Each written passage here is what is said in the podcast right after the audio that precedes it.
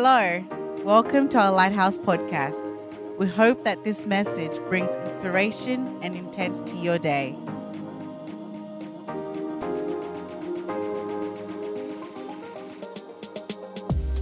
The last two years of this pandemic have definitely turned our world upside down.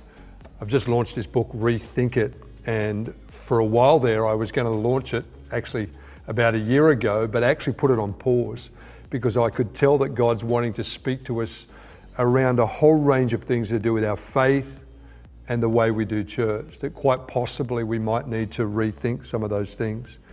And I guess I want to answer the question what if the global pan- pandemic, as horrible as that is, what if it's actually just what we needed to rethink some of the long held, cherished views, opinions, and methods around the way we think about church and faith? And what if, though the world is interested in God, but we're slowly and now accelerated becoming less interested in the church? You know, I said to you that Carey Nieuwhof repeatedly quoted, I think he's been a great voice into uh, the way the church handles itself over the last two years. And he says this that a crisis uh, accelerates uh, what we already knew was happening to us slowly. And I think that that's a very true statement. You know, things were happening slowly over time, but this last two years, we've just realised that some of the things that we've relied on, lent into, and trusted upon are not quite working like we thought they should. You know, I had an interesting conversation with a pastor that I knew in Western Australia. And while we love Western Australia, and of course they've largely not been impacted by uh, the lockdowns and the restrictions, in some ways this pastor was kind of not bragging to me, but certainly saying how good it's been that they haven't had to have all the restrictions that maybe we've experienced here in New South Wales and particularly in the Greater Sydney area. But as I was listening to describe the fact that they've not been interrupted at all, I actually kind of gently said to him, I said, Well, actually, I feel sorry for you.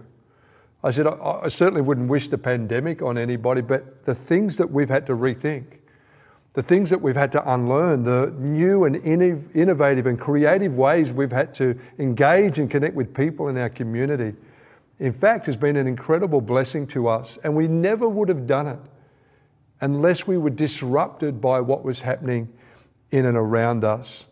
And I think this is the point that where we all need to now be rethinking how we describe our faith and whether or not the Sunday gathering alone was enough to increase our own faith journey along the way.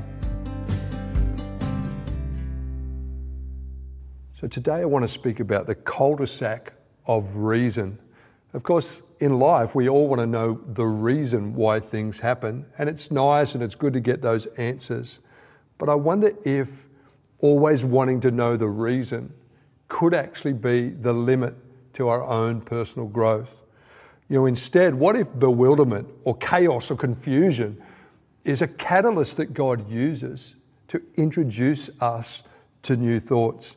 You know, if you want a biblical rethink it story, to me, the, the glaringly obvious story that sticks out in the Bible to me every time I read it is the rethink it story of Saul to Paul.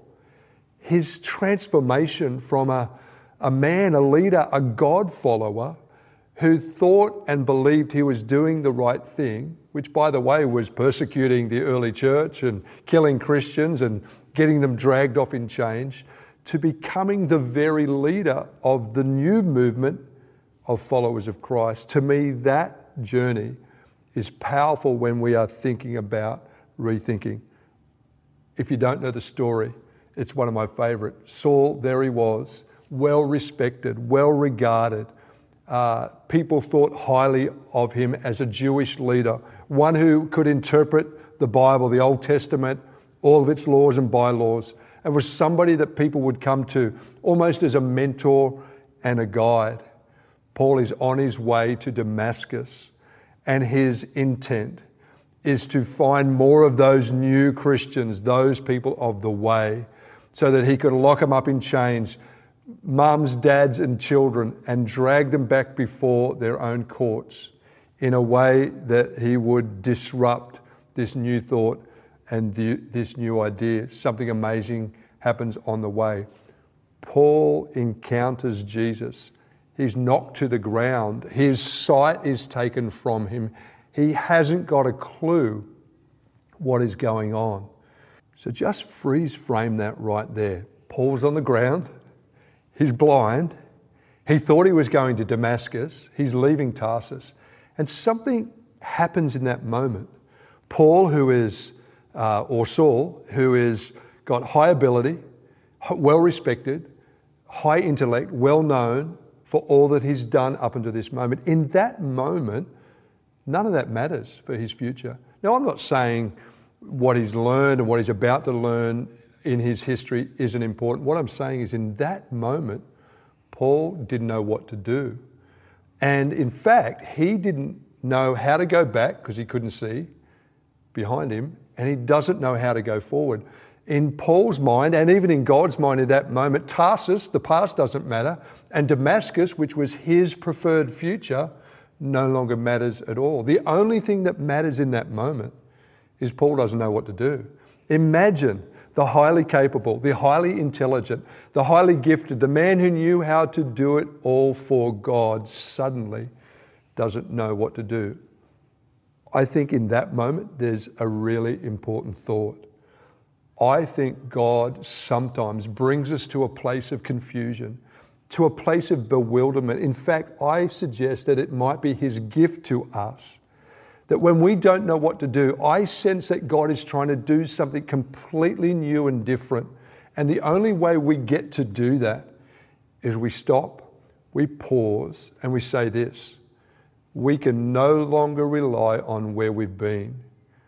And we're not quite sure about what the future looks like, but what we do know this God has apprehended us for a new purpose and for new ways. It's a pretty powerful thing when you think about it.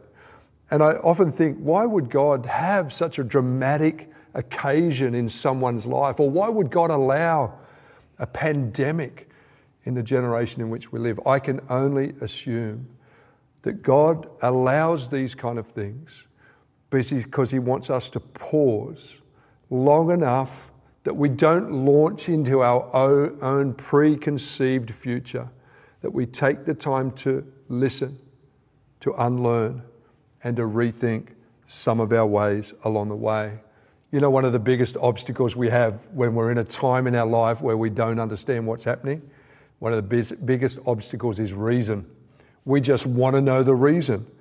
It's like we can't do life, we can't navigate problems or difficulties unless somebody can tell us the reason we're going through it.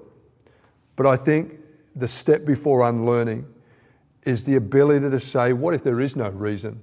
What if I can't explain this at all?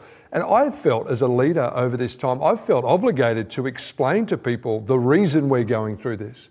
But I'm not so sure that that's where God wants us to be. I think the reason there is no reason is because God is getting us to no longer rely on our own intellect, our own plans, and our own design for the future of the church. I think God's saying the way forward is first to rely completely on me, God says. You know, God brought Saul to Paul, and the midpoint to which he changed and became the man and the person God wanted him to be was actually found in that moment of confusion and bewilderment. His present learnings could no longer serve him for the future that God had for him. Unlearning is the start, rethinking is the start of what God has for us for the future. So today, maybe you've found yourself in a situation where, like Paul or Saul, you have been brought to your knees. Maybe you felt bewildered, dazed, or even confused. And you're trying to work out why would God allow this to happen to me? And your current reasoning for that is actually blocking your way forward. You feel like you've lost control. Maybe you feel vulnerable. Uh, you know, 2020 was bad enough, and then you thought, wow, 2021 seemed to get worse. Well, my encouragement to you today is when I find myself in these situations, I, I often search for clarity in the Bible. But here's what I've come to realize throughout my unlearning journey. What if clarity is not what God is trying to bring right now in our life? What if He is actually trying to disrupt some things? Don't worry, God doesn't disrupt us all the time, but He definitely uses us as a sign, as a hint that He's wanting us to think differently. You know, I believe today that, you know, in your frustration, your worry, maybe you're overwhelmed. I believe that if you're just willing to trust God, that He knows what He's doing. Maybe we don't know what the future looks like. And I'm not just to- even talking today in church, but in your own personal faith, maybe in your business, maybe your family, your relationships, maybe this apprehension that has happened of your life that's going in one direction and it suddenly stops. Maybe God wants to use that for both of us in a way that we don't become less in our faith. I'm sure God's goal of disruption is not that you lose your faith. I'm sure God's goal in this moment is that you trust in Him more, you lean on Him more, you rely on Him more. That's just got to be good news for each one of us. You know, as we finish the thought today, I'm going to pray for you and I'm going to ask God to help you see the value of what He's doing in this moment of restriction. Um, and maybe the fact that I know you and I, we want answers, but they're not coming. By the way, God is capable of bringing answers to you when He knows you need to hear them. So we don't need to worry about that. God will do that. But let me pray for you today. And let's pray that we would be at peace with the unanswered areas of our life, knowing that God has got this and that we can put our whole lives in His hands in a way that He will come through for us. Let's pray today. Father, I thank you for every person listening and watching today. It is hard, Lord, to imagine that you would want to get us to rethink ways of faith, discipleship, and church, particularly in areas that we have loved and cherished for so long. But Lord, I pray that you'd help us recognize that this moment of confusion or chaos that some are feeling today, this bewilderment moment, where we can't rely on where we've been and we're not sure about where we're going. Lord, what we can rely on is, Lord, that you're with us, that we can trust you, that you're recalibrating for a better future. And I pray, Lord, that you'd lift the weight and the burden of that off people today and that we would turn that into trust and reliance on you. We ask it in Jesus' name.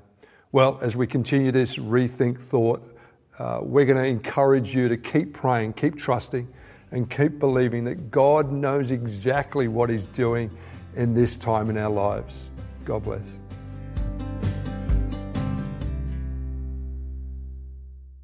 I'm so excited to be launching my brand new book, Rethink It Unlearning How We Think to Reach a Changing World That's Thinking Less About Church. The last two years, I've had this thought Is it really possible to grow as a person or as a church if all we ever do is add more knowledge upon knowledge? When in fact, in order to grow and to flourish, we have to first unlearn what we know and then relearn. I hope you enjoy. Thank you for listening. Please connect with us at a different differentlight.com.au